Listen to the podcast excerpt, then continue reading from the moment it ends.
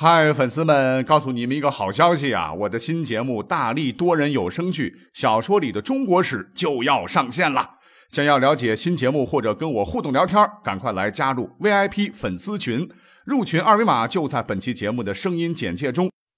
你也可以添加我的小号，拼音大历史加 六零六， D A L I S H I 六零六，然后拉您入群，我在那儿等你。管他正史野史，这里只有大历史，大力讲的历史正在播出。大家好，欢迎收听本期节目。我昨天看了一篇文章，写的我觉得挺有趣吧，所以今天想和大家一起来分享一番。什么内容呢？就是如果你对小时候的语文课本或者是一些课外这个读物学过看过的课文还有印象的话，那么如果你现在再重读一遍的话，你就会发现有几篇文章吧，你会越读越不对劲儿，因为曾经的语文课本和课外读物里边，哎，怎么这么多假鸡汤呢？啊，比方说你以为拿破仑只有 一点五米啊，你以为爱因斯坦是数学差生，或者你以为羚羊飞渡牺牲一半是为了救另一半，告诉各位，通通都是假的啊！点点点。好了，我们就随便找几篇啊。我们先来说第一篇，名为《画鸡蛋》。这个故事我想大家都很熟悉，主角呢就是历史上著名的画家达芬奇呀、啊。这故事写的也非常励志啊，说达芬奇小时候为了练习绘画基本功啊，听从老师的话，每天都画形状不同的鸡蛋，这一画就是三年。后来达芬奇无论画什么都是画得又快又准。从故事当中啊，我们得到一个道理，就是做事情不能眼高手低，要从基础做起，持之以恒。然而事实是这样吗？那达芬奇如果能看到这个教学课本，大概可能要哭出声来，因为自己生活的文艺复兴时期，纸张是非常非常贵的哈、啊，哪有那么多钱来买纸画鸡蛋嘞？哎，就算是富家子弟，在当时的历史条件下，也根本没有办法如此奢侈浪费。何况达芬奇家庭条件并不好，母亲很早就去世了，跟随父亲继母一起过生活呢。那么根据能够找到的现在比较早的文章啊，大概是在一九六一年发表于《文明日报》的一篇《画蛋》一文，这个作者叫做于黎，应该是署名吧。他说他自己小学的时候画画画课的时候，是从画鸡蛋和苹果开始的。他说呢，三十年以后呢，他又听人讲过一个故事，就是达芬奇画鸡蛋。于黎就是通过这个文章要鼓励人们学习达芬奇的画蛋精神，然而并没有具体的史料可以来证明达芬奇小时候画鸡蛋的这个故事是真实存在的。那这只是其中的一篇文章了。现在说的是文艺复兴时期的巨匠达芬奇，我们下面呢就再说一个，哎，我们脑海当中应该是根深蒂固的科学家、雄狮、小个子男人拿破仑。哎，为什么现在我们喜欢历史的朋友们脑海当中这个拿破仑都是小个子呢？因为在一些这个文章当中啊，都认为他只有一米五，啊，还有一些个配套故事来佐证啊。话说呢，有这么一天，拿破仑想取书架上的书，但是因想要的这个书啊放得太高，他拿不到，于是叫人搬凳子来。此时在场的一位将军就说：“陛下不必拿凳子，我比您高，让我帮您来取吧。”拿破仑当时立即纠正：“你是说你比我长吗？”那还有一次，拿破仑在军中训话啊，有一个一米八几的将军在小声的嘀咕，那么这个人呢要高出拿破仑一个头啊，但是拿破仑很霸气的对他说：“将军，我希望你能明白这个道理，虽然你我身高有一个脑袋差距，但是如果你不听从命令，我可以立即消灭这个差距。”那这只是拿破仑很多故事当中的两个了啊，其实也是难以判断真假的。但实际上，根据伴随拿破仑啊、呃、一生的这个一个英国的仆人技术吧，拿破仑身高其实是五英尺七英寸，那约合现在的是一米七零啊。虽然说无法啊准确判断他的这个具体身高，但是有历史学家估算，十八世纪法国人的平均身高顶多就是一米六六到一米六七。那这样看来的话，拿破仑真不能算太矮的人啊，更谈不上什么侏儒。那小个子科学家人的这个称号啊，更多其实是来自于英国人对他的蔑称啊。结果英国人很成功啊，到现在说拿破仑矮，还让很多历史爱好者都觉得这是真的啊，实在是太委屈了历史上真实的拿破仑了。那除了这篇呢，还有一篇文章叫做《华盛顿砍樱桃树》啊，也是家喻户晓的。华盛顿是谁都知道嘛，哈，美国的这个国父啊，说华盛顿小时候很勇敢，有一天呢，父亲送给他一把小斧头，而且这个小斧头呢是崭新崭新的，小巧锋利。小华盛顿很高兴啊，他想，父亲的大斧头能砍倒大树，我的小斧头能不能砍倒小树呢？那我要试一试。他看到花园边上有棵樱桃树，微风吹动啊，他一摆一摆的，好像在向他招手，说：“来吧，小华盛顿，在我身上试试你的小斧头吧。”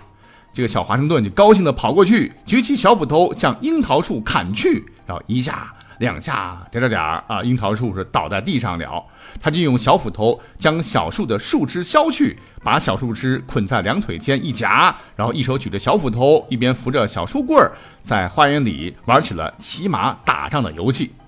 他爸爸回来以后，看到被砍的小树就非常生气了，因为这棵樱桃树啊是他花了很多钱才买到的，是华盛顿的爸爸非常喜欢的一棵树。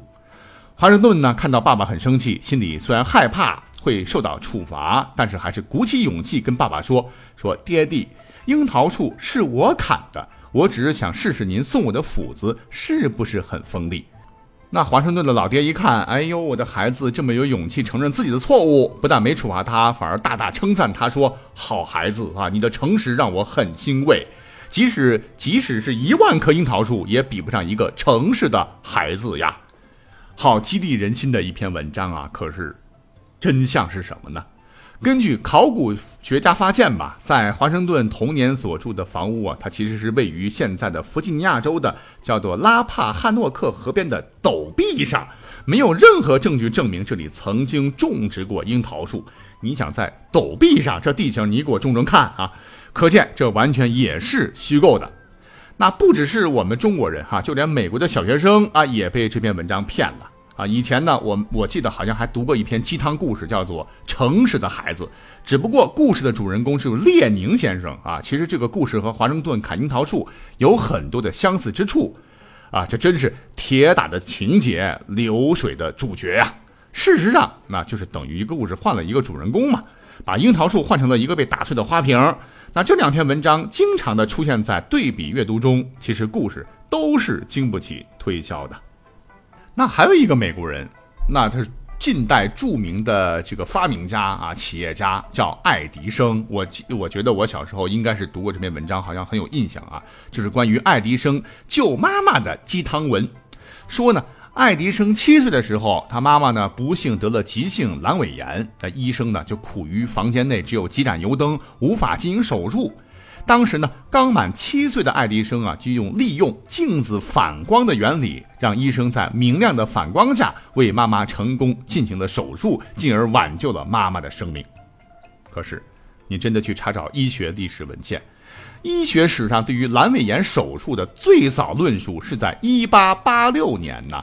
而爱迪生生于一八四七年二月十一号，电灯是发明于一八七九年。你可以仔细算一算。一八八六年，爱迪生已经是一个四十岁的已婚男人了啊，也就是说，爱迪生小时候根本就不可能有阑尾炎手术，更不可能有一个医生在他做的有影灯下为得了急性阑尾炎的妈妈做紧急手术。很明显，这个故事也是虚构的。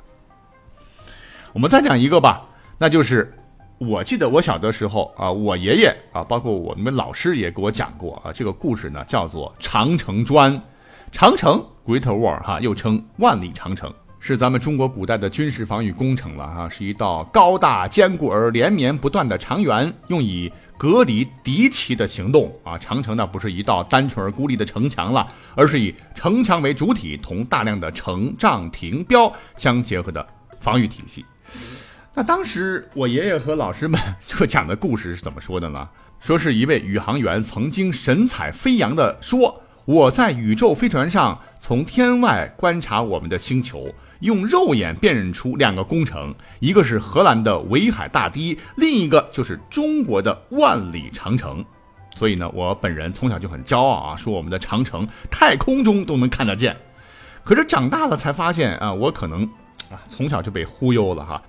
因为长城的平均宽度不足十米，狭窄而不规则，你在二十公里外看就很难分辨了啊。如果说能从月球上看到长城，就相当于在两千六百八十八米外看到一根头发丝，这明显是不可以的。那除此之外，还要考虑到大气层、云层等客观因素的影响。那照此推理，宇航员在太空怎么看得到长城呢？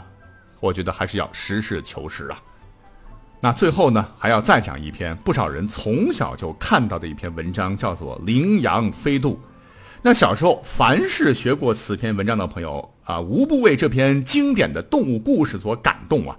那故事里说，一大群啊斑羚在猎人的追赶下被逼到悬崖边，眼见没有退路，这个头羊就组织老羚羊当跳板，先飞跃到两个悬崖中间，然后呢，小羚羊踩着老羚羊的背跳到对面的悬崖，老羚羊就此坠下山崖，就牺牲了自我。虽然呢这不是历史题材，可是我必须要多说两嘴哈，因为稍微一查你就会发现，作者笔下的斑羚啊是一种灰斑羚啊，它们没有成群出现的习性，往往都是以个性聚集在一起，形单影只是常态。那成年的雄性斑羚羊啊，往往老死不相往来，发情期更是脾气暴躁，所以作为一种啊如此缺乏社群联系的这种动物，就不用谈什么相互照顾了啊。除了习性的悖论，这个踩跳板这种高难度需要密切配合的行为出现在动物身上，真是不禁令人怀疑啊，因为它太拟人了，太刻意了，充满了太多的人类的情感精密的计划啊。故事虽然是好故事啊，宣传赞扬了自我牺牲的伟大，但最基本的事实情况却无法保证，更何况这个故事有个前提，就是猎人们要捕杀他们，老羚羊一个个从容赴死，从高处摔死。那照这个逻辑的话，猎人们何必这么费劲儿嘞？啊，像文中所说的一样啊，连猎人们都被老羚羊为了救小羚羊甘当人梯从容赴死的行为惊呆了。哎，惊什么呆哈、啊？赶紧兴高采烈的下去捡猎物去啊！啊，一定能满载而归哦。好，讲到这儿啊，有人会说啊，你就不必较真儿了啊，小故事那也属于文学作品嘛，可以适当虚构的。但是我觉得要从真的态度看，比方说爱迪生救妈妈的这个故事啊，即便是虚构的，也应该做好注释，比方说本文内容未经证实。你要知道，在互联网时代，孩子获得真的权利优先于求真的思维啊。感谢收听本期节目，我们下期再会。